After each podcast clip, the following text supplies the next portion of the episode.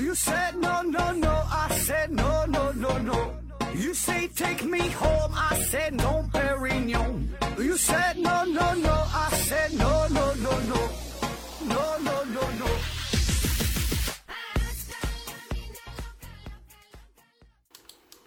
拼命探索，不计后果。欢迎您收听《思考盒子》，本节目由喜马拉雅平台独家播出。呃，还是提醒大家伙儿啊，别忘了投票啊，别忘了投票。可以加我的微信，我的微信号是思考盒子的拼音思思考考和和子子子，注意平舌舌发音。哎，在这上边呢，我的朋友圈里边呢，可以看到一个二维码啊，帮我扫一下哈，投个票，参加了一个活动。嗯、咱是今天正片的节目啊，正片节目。前两期正片的节目呢，我们分别聊了，呃，蜥蜴人，哎，还有呢，美人鱼，都是比较神奇的哈，传说当中的一种存在，哎，介于呢人和动物之间嘛，算是。那有很多人猜到了，这一期呢，我们要聊小灰人儿啊，嗯、那为了不让大伙大家伙猜对啊，这一期呢，我们就聊吸血鬼了啊，不聊小灰人了啊，原来真想聊小灰人来着。说说吸血鬼啊，这也是一种传说当中的生物，呃，在全世界范围内可以说呢都很有名儿啊，也有很多关于吸血鬼的传说。那咱们就直奔主题哈，咱就先说一个离咱们比较近的一个吸血鬼的事件啊，这是发生在一九九五年上海的一起吸血鬼事件。那对于这起事件吧，有很多种不同的说法啊。咱就简单这么一说，第一种呢，说这个啊是发生在上海的一个生化实验室当中。这个实验室呢在上海的郊区，嗯、实验室里边呢进行着非常秘密的实验，具体研究啥？好像是研究某种抗血栓的药物，哎，跟人体有关，跟这个血液方面啊有关。这个研究人员呢是从德国回来的，啊。那么这个实验呢，做着做着呢，哎，做失败了，所以呢，这个实验员就被感染了啊。具体感染什么东西呢，也不知道啊，因为保密嘛。反正与血液方面有关。那感染之后，这个研究员就变成了吸血鬼，所以呢，他就只能依靠吸食别人的血液才能维持自己的生存啊，不吸血他就活不了。那感染之后，他是作案数次啊。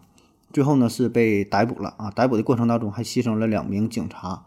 那这两名警察一看他们的尸体啊，有个共同特点，就是身体的血完全已经被吸干了。呃，最后呢，这个这个吸血鬼呢是在虹口鲁迅公园附近呃被逮捕被击毙的。那这个事儿呢，当时是闹得人心惶惶。呃，上海的某个电视台呀、有一档栏目还曾经播放过这起事件，哎，但后来呢又向公众澄清道歉了。官方呢也是出来辟谣，啊，反正真真假假的，这个就也是很难说清楚了吧。那还有一种说法啊，呃，说这个事儿吧也也差不多哈，但这个故事的主人公呢是一个女的哈，是一个老太太了啊，也是发生在上海。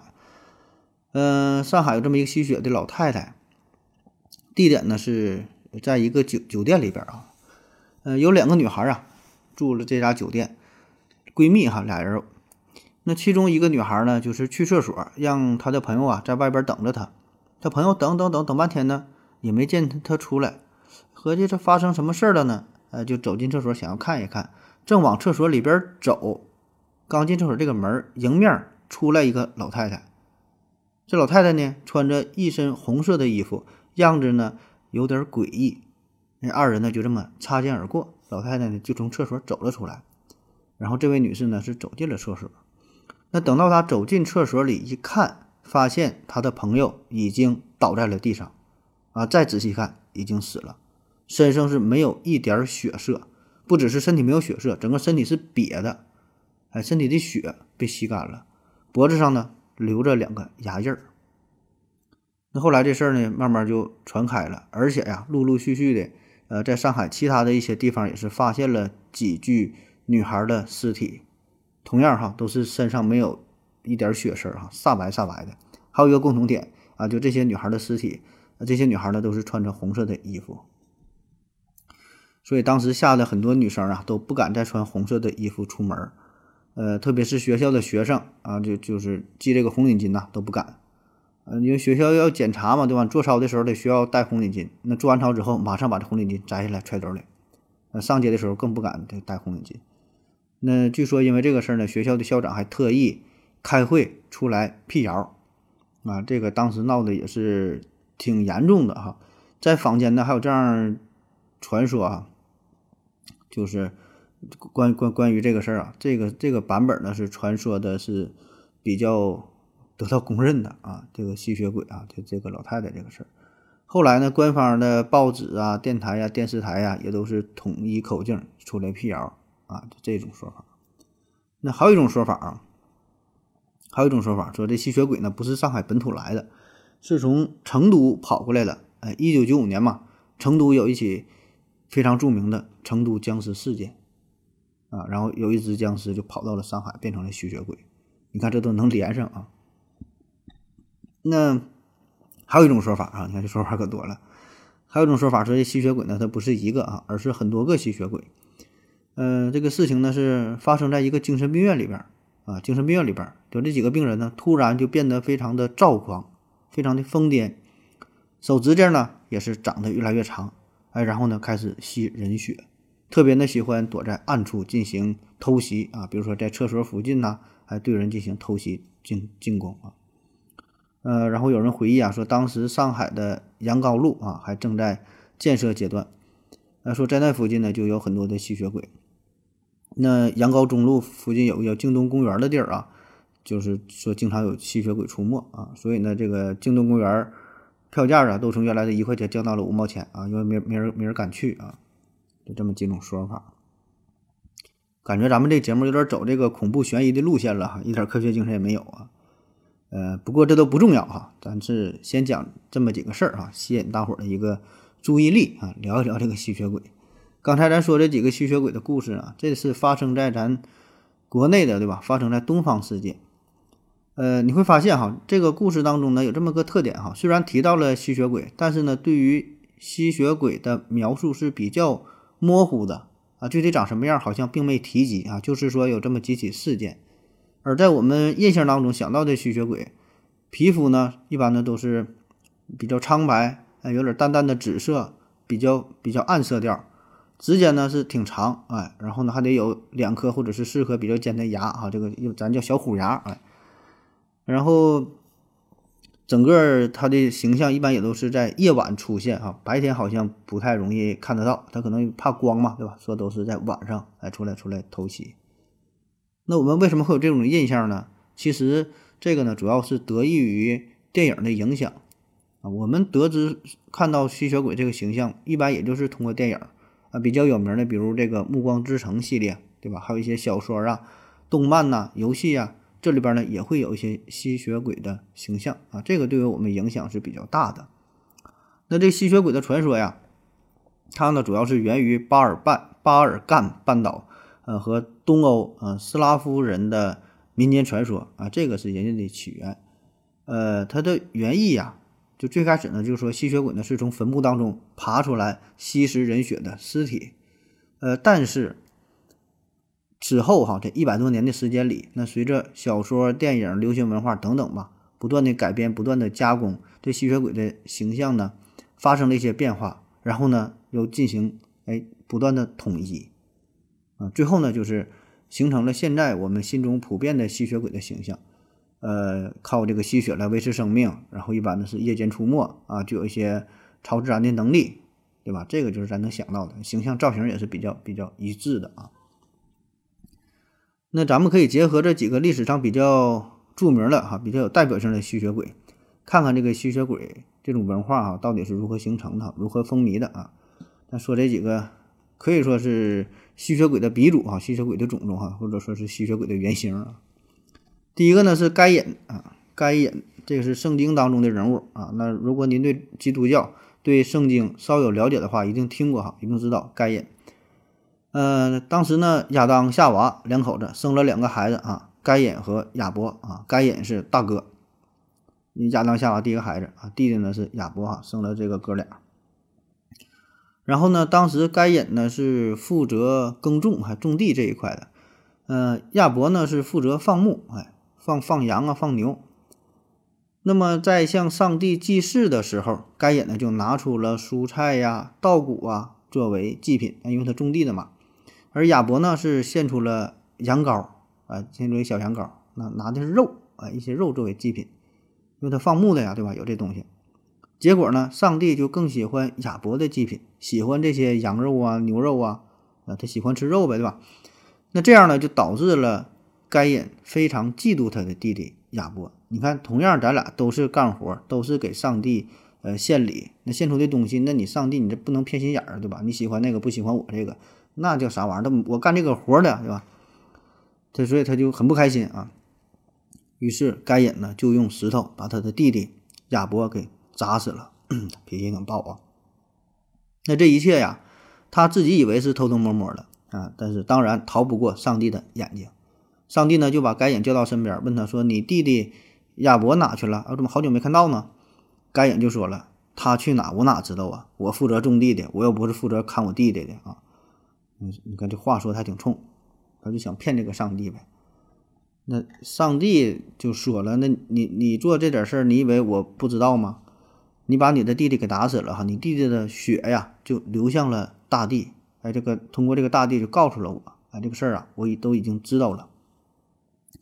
所以呢，现在就是。”诅咒你啊！就是这片土地因为沾染了你弟弟的血，所以呢，你再种地，这个地呀就没有任何效力，你种什么它也不长。那此后你必将流离失所，流离失所，四处漂泊。那这么一说呢，该隐就有点害怕了啊！他说：“种地也不长，你让我四处漂泊，你让我离开伊甸园，开始他待的地方叫伊甸园嘛？你让我离开这片土地，我去哪儿啊？我去别地方，别人不得都得给我杀了，对吧？那都知道我这事儿啊。”上帝就说：“啊，你漂泊啊，漂泊没事儿哈，放心漂泊，哎，没人敢杀你。嗯，我可以，就是他，我可以给你给你诅咒，我我我诅咒，我会保护你一下，我给你一道护身符，就啥，凡是杀了该隐的，必遭报七倍。啊，就是说谁想欺负你，必须必然的要七倍的还还至于那人身上啊，所以这样就没人敢打你，没人敢欺负你了。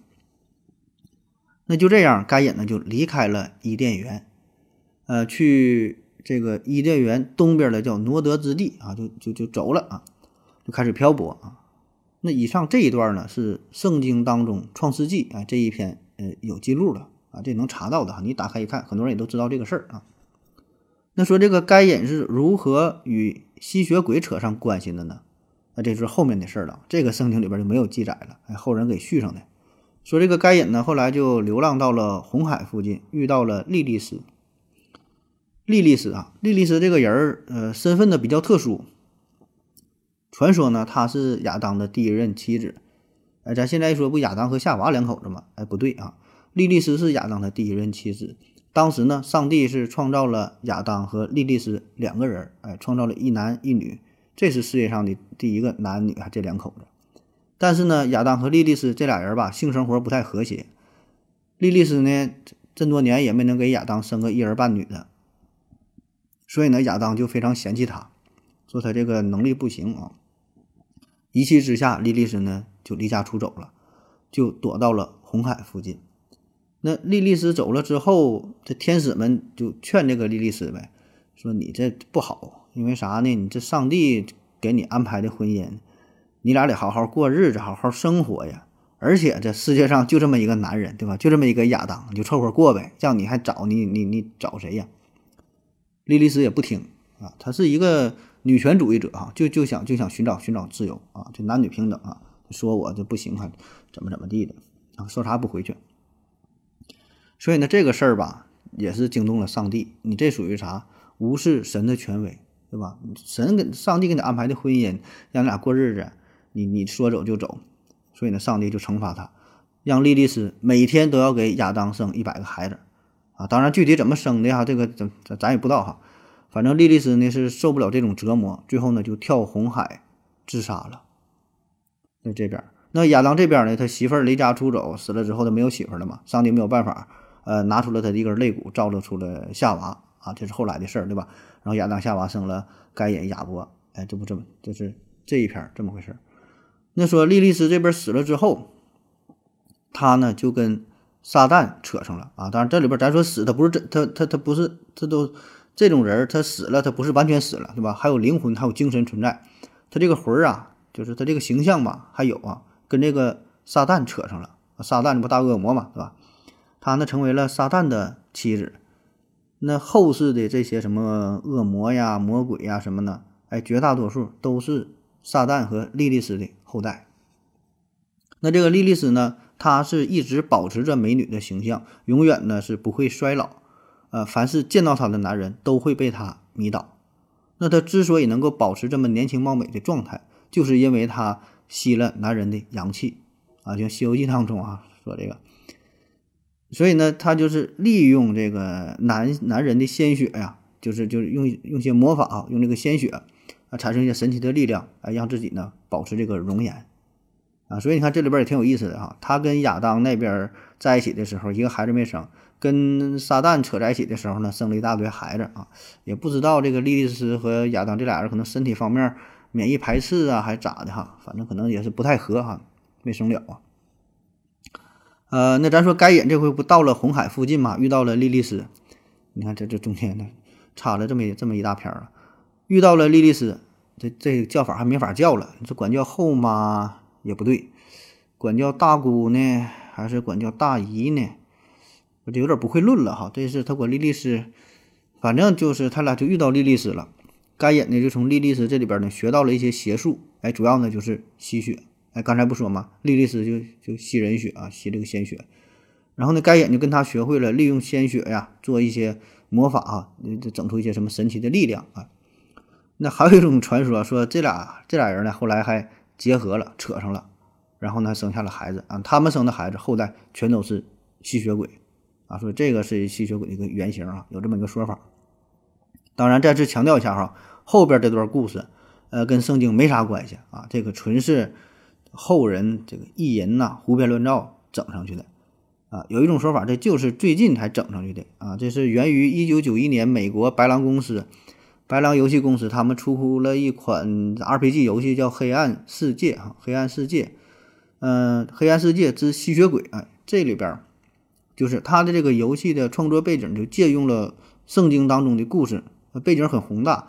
那在这个故事当中呢，吸血鬼就这个祖先呢，就是就是这个呃该隐啊，说这个该隐杀死了自己弟弟亚伯，受到了上帝的诅咒啊，然后成为了吸血鬼啊。从该隐开始呢。这吸血鬼呢，通过簇拥啊，这是一个游戏的术语，就是这这种方式吧，将人类变成新的吸血鬼，一代一代的啊，进而形成了十三个具有不同能力的氏族啊，反正就挺复杂。你看这个背景很宏大，就是这些 RPG 嘛，很多这个经典这些游戏，它都有一个很宏大的背景啊，都是甚至说是有据可查的啊。所以呢，你看这个白狼公司它的这个《黑暗世界之吸血鬼》。这款游戏就非常巧妙地应用了历史事件哈，把一些呃经典的这个这个典故啊，呃宗教当中啊，这个圣经里边的内容啊结合在一起，具有高度的拟真性，然后呢逻辑性也很强，自下性呢也很好。那么后来很多游戏当中的设定也都是呃借用了它这个游戏当中的这种这种情景的设定啊，可以说。呃，是当今这个吸血鬼文化的一个重要的基础啊。许多后来的，不管是游戏啊、原创小说，其实都是参考了这个游戏的一个框架。慢慢的，这个事儿呢，在网上也传开了啊，甚至是时常被人认为是呃真正的民间传说啊，是神秘学的资料啊，甚至说是认为宗教当中的记载啊，其实并不是这样的啊。好了，咱休息一会儿。我要跟正南去尿尿，你要不要一起去啊？我也要去。哎，风姐，我要跟正南、阿呆一起去尿尿，你要不要一起去啊？嗯，好了，和嗯继续聊。嗯，弗拉德三世啊，他呢是瓦拉几亚公国的大公。瓦拉几亚啊，这个大致相当于现在的罗马尼亚。在一四五六年到一四六二年期间。弗拉德三世统治着瓦拉几亚这片区域，他呢有个外号叫穿刺大公啊，穿刺大公，怎么个穿刺法？他呢喜欢用尖尖的木桩来虐待俘虏啊，而且呢传说他是见血发狂，是嗜血成性，经常用各种非常严酷的刑罚来对待罪犯呐、俘虏啊，哎等等，就折磨这帮人啊。咱就述说简短啊。那当时他正率兵和这个土耳其跟这么跟跟这个打架呢啊，奥斯曼嘛。那这土耳其的大军呢是抵达了他的城下，哎，结果呢看到很多俘虏呢被扒光了衣服，整个身体啊被活活的穿插在木桩之上，就大大木头桩削尖了，把这人啊整个身体穿上边，像这个烤肉串一样。那整个就在在他城墙一圈长达一公里啊，就这么一圈摆满了各种尸体，那弥漫着浓烈的这种腐臭味儿，哎，各种乌鸦呀、鸟啊还啄食这些尸体，那场面呐，你想想就是毛骨悚然。所以呢，这些土耳其士兵看到这个场景之后是毫无斗志啊，只得撤离。就说这个人他非常非常残暴啊。那对于在弗拉德大公面前，哎，不愿意脱帽的土耳其使者，当时不有使者嘛？双方打仗，使者来报送信啥的。他这个土耳其使者就是就表装逼呗，对吧？犟嘛，让摘帽子不摘，还搁这会儿。弗拉德就说了：“那既然你不愿意脱帽。”那就让他永远脱不下来。于是呢，这名使者啊，从头顶就从帽子啊帽子尖儿的钉入了铁钉，直穿身体啊！你不不宅吗？就让你带着啊！所以呢，穿刺大公的称号慢慢的就在整个欧洲传遍了。而这个弗拉德三世啊，也是现在可以说是最有名的吸血鬼形象德古拉的原型。德古拉啊，德古拉这个名字呢，是一八。九七年啊，出自于爱尔兰的作家布拉姆斯托克啊，他呢有一个同名的小说啊，叫《哥特式恐怖小说》啊，《德古拉》。那这个小说非常重要哈，对于吸血鬼的形象塑造是非常的重要啊。在他之前也有吸血鬼，哎，但是呢，原来的吸血鬼形象都是那种非常狰狞、恐怖、呃丑陋啊、笨拙这种形象啊。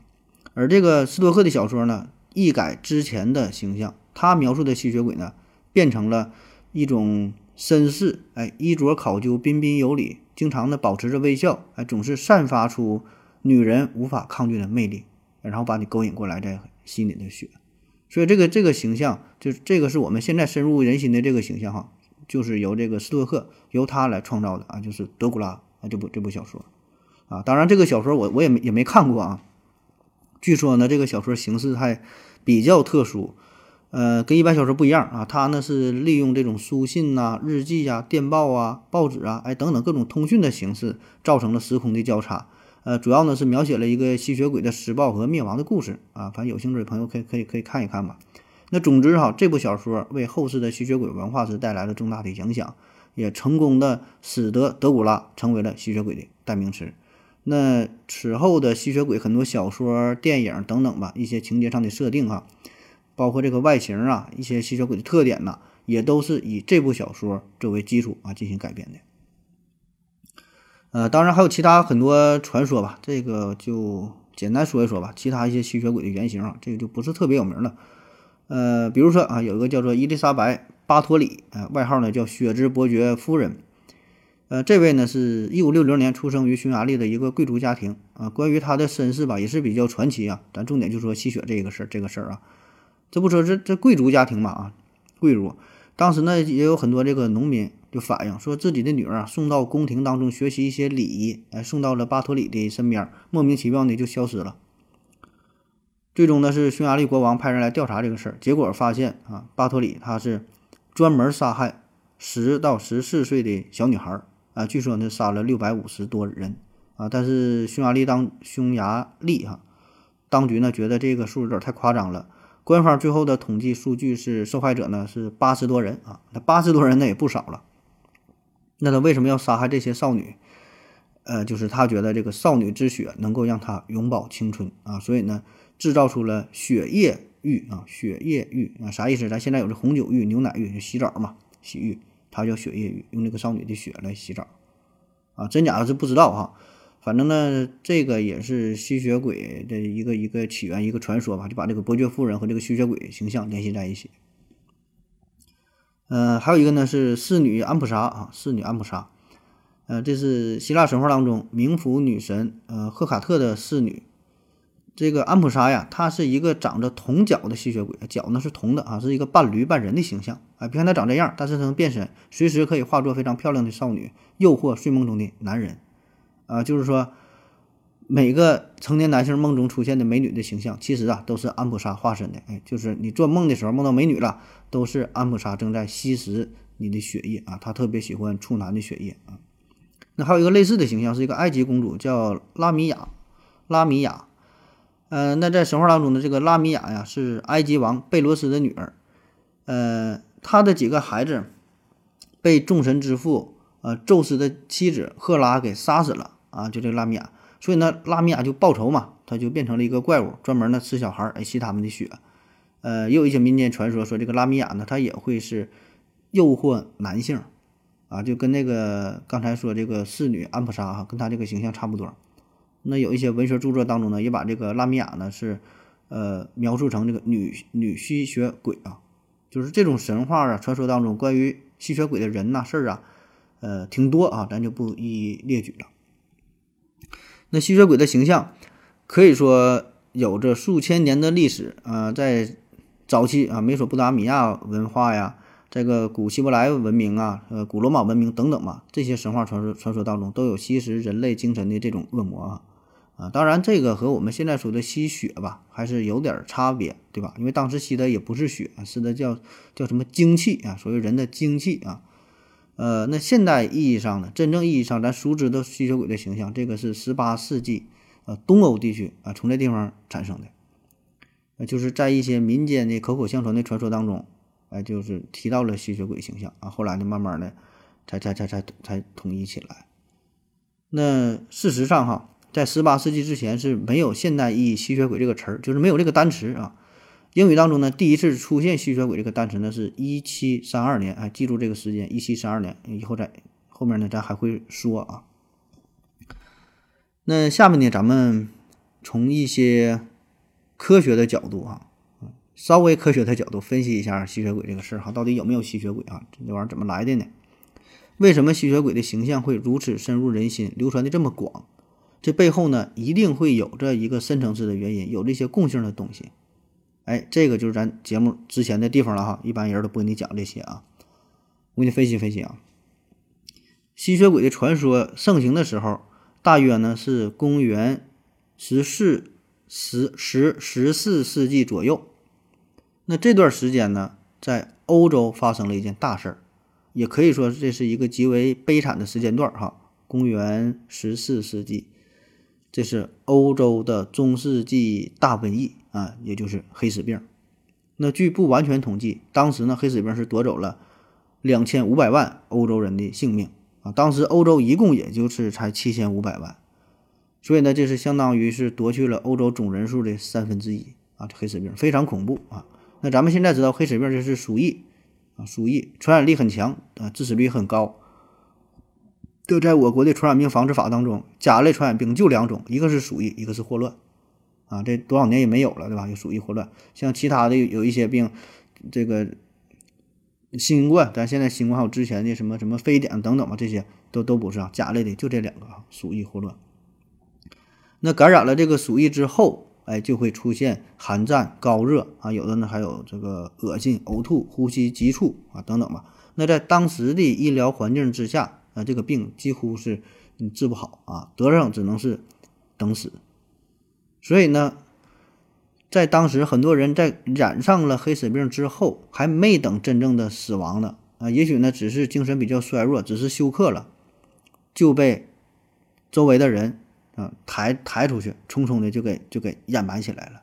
因为啥？大伙都很害怕呀，都知道这个传染力很强，对吧？你染病了要死了，赶紧他妈离远点，赶紧给给埋起来啊！深挖坑哈，使劲埋，就想尽力的哎隔绝开。所以呢，有一些处于假死状态的病人。被埋在了棺材里之后，自然呢要在里边各种挣扎，拼命的用这个指甲啊挠这个棺材板那结果呢，这个棺材板和指甲上都是布满了鲜血，然后再加上他本身这个疾病的状态啊，那之后呢，由于种种原因吧，哎，或者是人们无意之中再次打开这个墓穴，再次掀开这个棺材，就看到了非常恐怖的形象。就这个尸体，它不是像原来埋的时候平躺着的，尸体的形态已经已经变了。不是各种造型都有，啊，身体的造型它很奇特啊，而且呢，指甲上全是血，挠这个棺材板，棺材板上面呢也是指甲的划痕，也全是血，所以你这个瞅着它就就非常非常恐怖，对吧？这人就要就要出来了啊。呃，再加上这个尸体本身哈，这个人死了之后吧，就是头发和指甲它还在长啊。这为什么会长啊？确实，一方面它确实会长，另一方面呢，就是你死了之后，人体的这个皮肤呢，它会收缩。那皮肤的收缩就会使得原来藏在体内的头发呀、指甲呀，哎显露在外面，造成了就是感觉它这特别长哈，造成一种一种错觉。所以呢，这些联系在一起就非常的恐怖了。然后又又有传言说有一些尸体就就从这个棺材里边就爬出来了，对吧？他都这么挠这棺材，那不一定就爬出来的，哎，就变成了吸血鬼。那再加上当时这个文化方面啊啥的都是比较贫穷落后啊，也缺乏教育啊，特别是呃在东普鲁士地区、呃西里西亚地区、呃波西米亚地区等等吧，这些地方就是贫穷落后，就就非常迷信，哎，就就传这个事儿啊。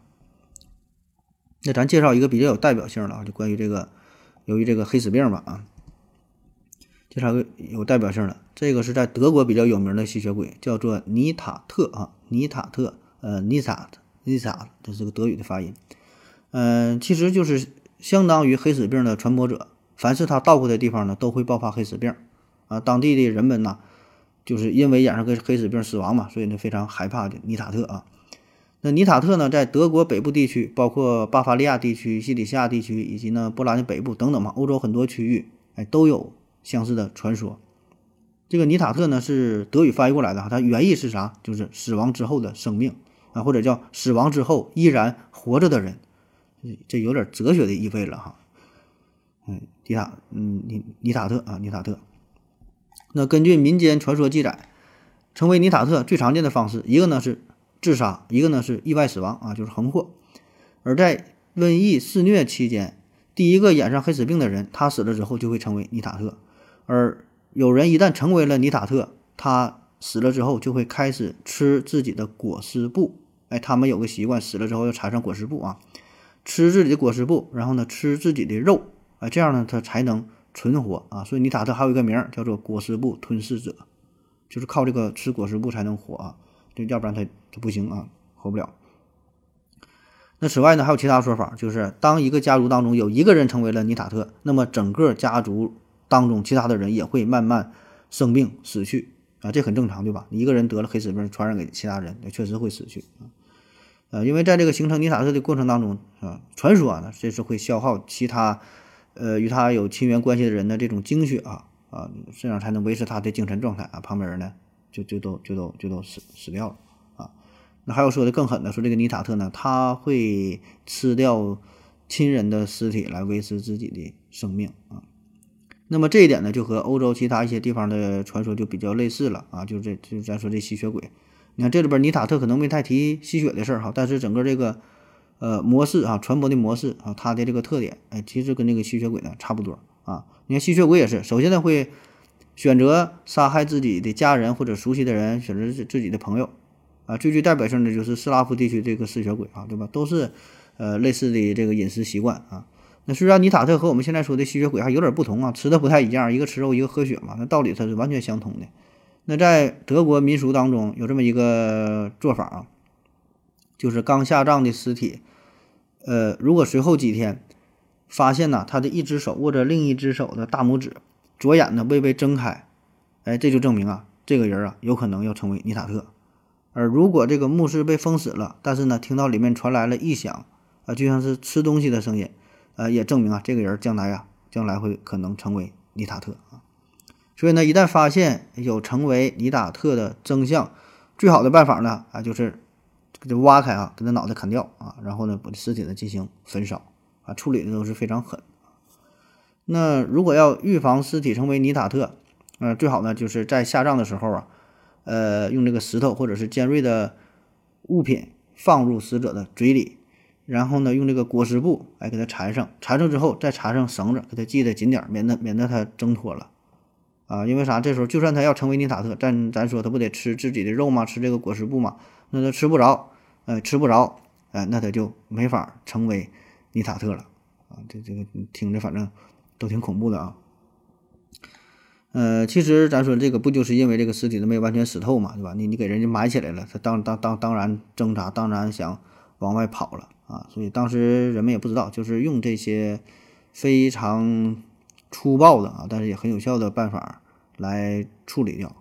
嗯，而罗马尼亚人呢，他们处理方式也差不多哈，他们是用钉子钉进死者的额头，啊，用这个针呐刺这个尸体啊，或者是在这个尸体嘴里边放大蒜，哎，放大蒜这个是挺通用的方式。反正呢，也都是用种种方法吧，想防止人呐死了之后变成呃吸血鬼啊。他们斩除吸血鬼的仪式呢，叫做 Grand Reparation 啊，呃，这个呢要在拂晓的时候进行，主持人呢。会用木桩刺进吸血鬼的心脏，呃，用这个挖木的铲子啊砍掉他的脑袋，把这个尸体啊烧成灰儿，啊，让这灰儿呢随风飘扬，或者是埋在两个路口的交界处。那为了把受害者从吸血鬼手中救出来，哎，罗马尼亚人呢还创作了一些驱魔的咒啊，哎，啥样都有吧。那在保加利亚国家历史博物馆当中呢，还展出了一具七百多年前的吸血鬼的遗骸。他这个胸部啊就被一个铁棒穿透了啊，所以你看这些传说啊，不管是咱说吸血鬼啊，还是尼尼塔特呀，都差不多，处理手段也都差不多啊，就是从斩首啊到往身体里往这个嘴里嘴里边钉钉子。俄罗斯地区也有也有这这个这个风俗吧，就在在嘴里边钉钉子。德国呢，斯拉夫地区呢是用这个木钉穿心，塞尔维亚地区呢是用这钉子是钉在胃部啊，钉的地方不太一样啊，都钉钉子。那么为什么都选择往体内钉钉子啊？这个事儿呢，确实有一定道理。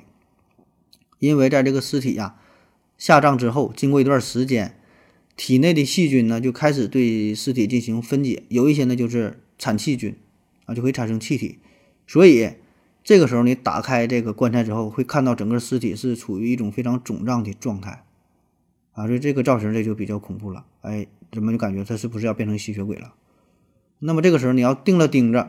不管是在脑袋呀，在心脏啊，在胃啊，在哪钉了钉子之后啊，实际上呢，就是相当于给这个尸体呢进行一个放气儿啊，气体的释放啊，它就不那么肿胀了。哎，所以你看很多民俗吧，这个传说它是挺统一的，哎，都是用这用这种这种这种方式啊，就是起到了一个减缓尸体膨胀的作用。那到了十八世纪，呃，又成为了一个吸血鬼。流行的一个黄金时期啊，原因很简单啊，又因为瘟疫大流行了呗。在一七一零年啊，再次爆发瘟疫啊，在一七零零年到一七二一年二一年之间，这个时候呢是发生了叫大北方战争，也叫第三次北方战争啊。这个战争呢是见证了俄罗斯帝国作为欧洲强国的崛起，同时呢还散播了一个极为严重的大瘟疫。嗯，早先呢是一七零八年到一七一二年哈这段时间，环波罗的海和中东欧的瘟疫啊，这个时候是爆发，达到了一个历史的峰值。那根据后来的调查呢，这一病源呢极有可能是从中亚开始的，途经的伊斯坦布尔啊，随后呢是转道来到了欧洲。那先是在普鲁士沿海地区呢发生了瘟疫，那仅仅两年，呃，几乎所有的环环波罗的海地带呀都被疾病的阴云所笼罩着。当时呢，这个东普鲁士更是深受其害。那当局呢，是为了消除人民的恐惧啊，或者说是官官民一致的吧，就都认为这个瘟疫的罪魁祸首就是吸血鬼。呃，而当局的人呢，还采取了一些骇人听闻的做法哈，比如说把一一座公墓的整个这个这个坟墓啊，全都打开了，看看哪些尸体没有腐烂，哪些尸体。指甲啊，头发呀，还在继续生长。哎，看哪个有变成这个吸血鬼的嫌疑，然后呢进行处理一番。啊，注意哈，这个是，咱说啊，这个时候是十八世纪啊。咱说在十八世纪之前嘛，不还没有现代意义上的吸血鬼这个词儿嘛？而英语当中第一次出现英语呃出现吸血鬼这个词儿是一七三二年。刚才说了，哎，正与这次瘟疫有关，正是在这段时期。哎，这稍微解释一下啊。这个吸血鬼的英文单词叫做 vampire，vampire 吧。那在保加利亚和克罗地亚，吸血鬼呢，呃，被写成 vampire；而在捷克和斯洛伐克呢，则写成 r u p e r 啊。嗯，波兰的吸血鬼呢，分为男吸血鬼和女吸血鬼啊。男吸血鬼一般称为 raper 啊，女吸血鬼呢一般叫做 origin。呃，俄语当中的吸血鬼呢叫做乌提亚啊。嗯，乌克兰语呢叫做 r u p a 啊，这就是大同小异了。所以呢，你看。这些单词啊，它们这个词源就是在这个斯拉夫语系当中，吸血鬼的词源都是一样的啊。那么这个词儿是怎么来的呢？哎，就是在这段时期啊，在一七二五年出了这么一档子事儿，有一个匈牙利的农民死后呢是化身成为了吸血鬼啊，当时这么说的啊。那出了这么大的事儿，官方呢自然呢要进行报道，对吧？起码是出来解释一下，辟个谣啊，对吧？说一说咋回事啊？这是一七二五年的事儿啊。那么在这个报告当中，就首先使用了 “vampire” 这个德语词啊。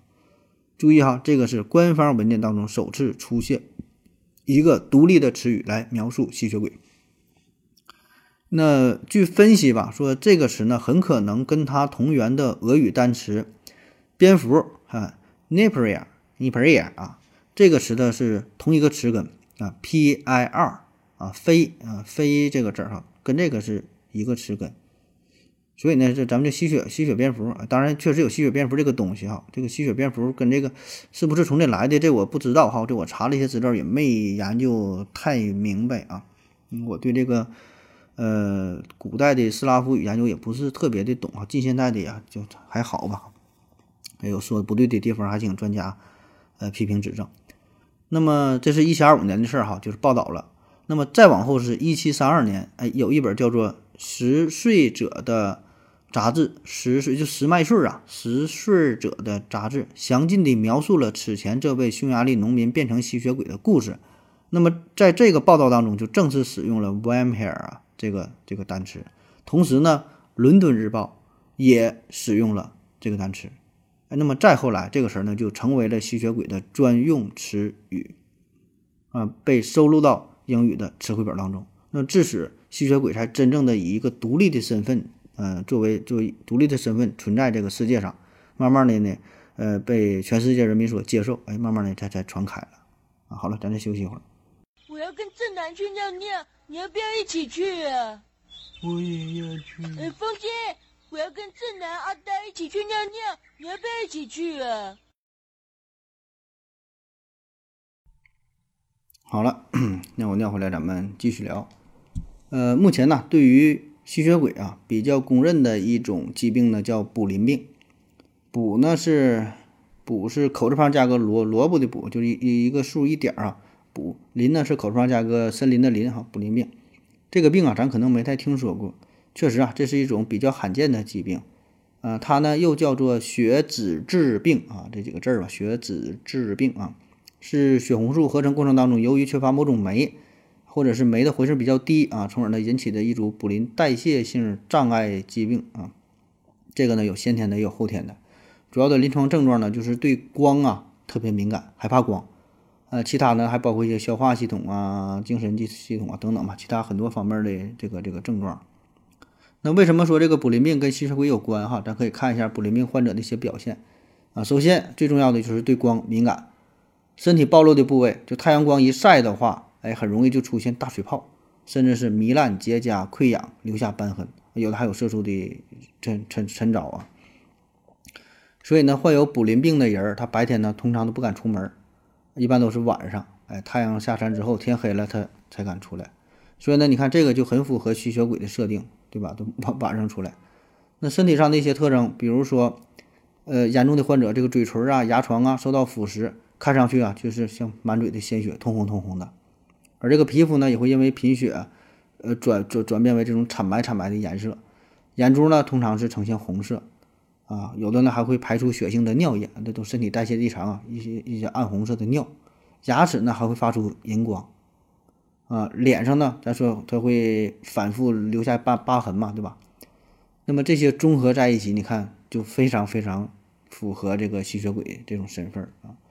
而且这些人呢，通常也都挺讨厌大蒜，因为大蒜它非常刺激啊，对大蒜过敏。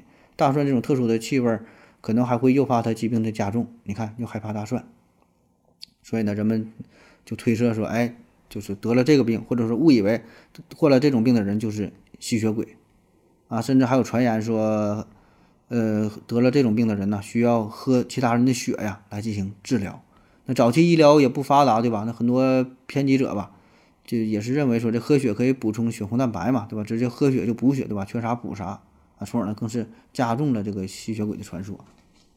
那就算是到了现现代哈，还有类似的说法了，而且是，呃，医生哈也有这么说的。呃，一九八五年，加拿加拿大的化生化学家叫大卫道尔芬，他呢是发表了一篇论文，呃，把这个吸血鬼呢和这个卟啉病再次联系在一起啊。这离现在你看这才多少年是吧？三十多年事儿。呃，他说这个因为治疗卟啉病的时候，可能确实呢会需要输注血红素啊，就输血嘛。所以呢，他由此推断说，这类个这类患者呀，以前呢是通过大量喝血来达到输血补血的这个效果啊。我觉得这个大卫道尔芬呐，这人也是有病哈，为了博眼球赚流量啥的，臭不要脸。那还有一个，还有一个病啊，也是跟那个是吸血鬼有关的，比如说这个狂犬病啊，狂犬病。你看这个狂犬病早期的表现啊。也是焦虑啊，这个恐惧啊，呃，激动啊，易怒啊，神经过敏呐。那病情加重之后呢，会出现一些机能的亢进呐，出现幻觉呀、痉挛呐，呃，种种古怪的行为呀，极度的恐惧啊，怕风、怕水，呃，怕怕怕声啊，对吧？也有的也怕光啊，就这些呢，都能引起狂犬病患者的痉挛发作。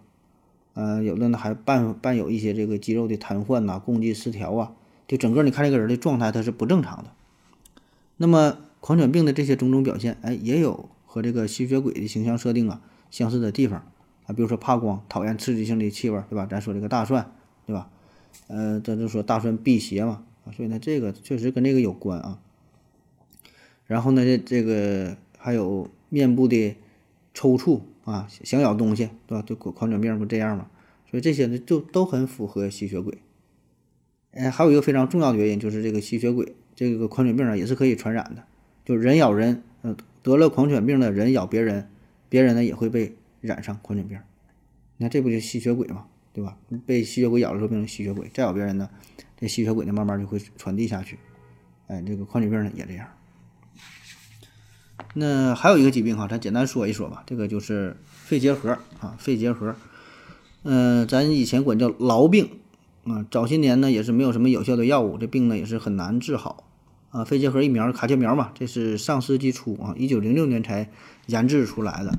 所以在过去的这个几百年间，这基本它没法治这个病。那肺结核的表现呢也有啊，比如说面色苍白呀，有的咳血，对吧？咳血这个就很典型了。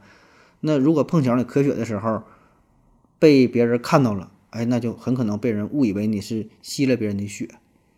啊，咱说一个。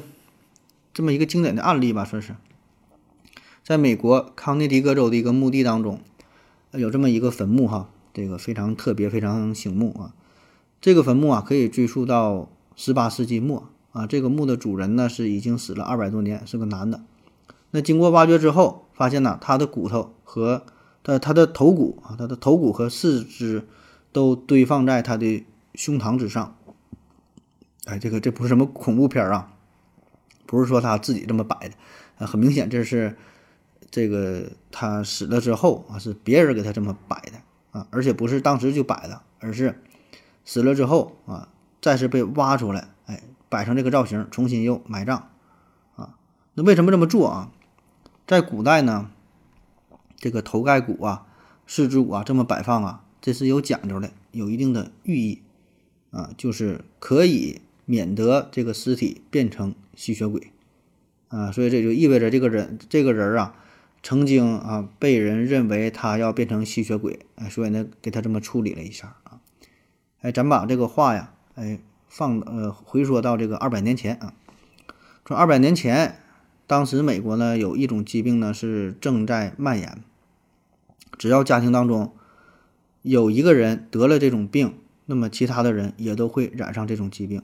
啊，蔓延到整个家族，啊，短短几天呢，就会殃及到整个整个城镇，大伙儿呢陆续的死亡，啊，非常恐怖。所以呢，面对这个疾病，大伙儿呢也是束手无策啊，造成了极度的恐慌，不知道怎么办。那么吸血鬼的传说呢，也就渐渐的流行开来了，啊，就伴随这个疾病的蔓延。那当地呢有一个医生哈，像个大伙儿向医生求助嘛，这医生就给大伙儿呢想了一个办法啊，也不是什么正经医生啊，也也不会看病。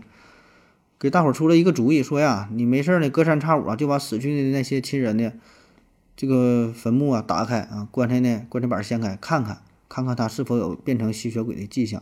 如果要变成吸血鬼了，感觉这尸体呢这个手指甲往外长，对吧？头发往往外长，身体变得肿胀了，哎，这个时候啊，你赶紧对这个尸体呢处理一下啊。怎么处理？先在尸体上焚烧一下，再把这个头骨啊、四肢骨拿下来，摆成刚才说的这种别致的造型，这样呢，它就不会变成吸血鬼了啊。那么这个棺材里这个人儿哈，哎，咱说现在推测，当时呢就是被这么处理了。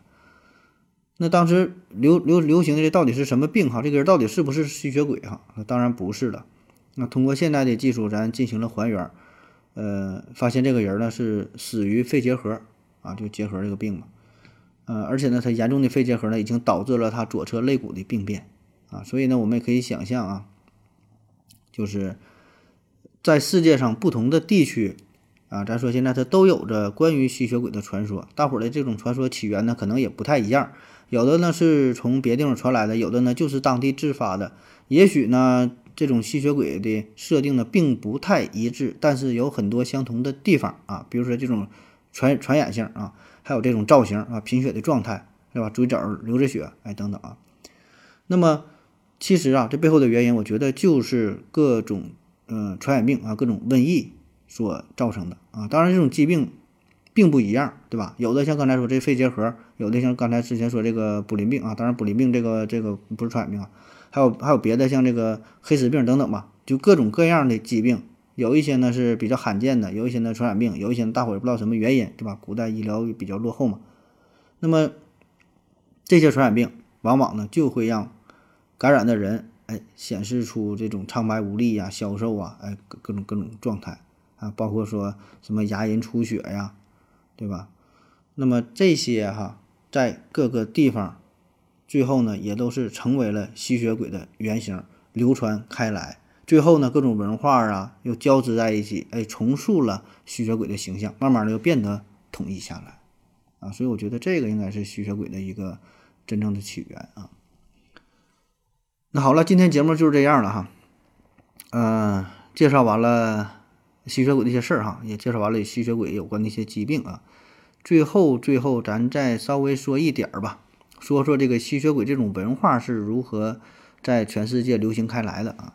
这个主要呢有两方面的原因啊，这当然这是我自己瞎总结的，一个呢是宗教原因，一个呢是文化原因。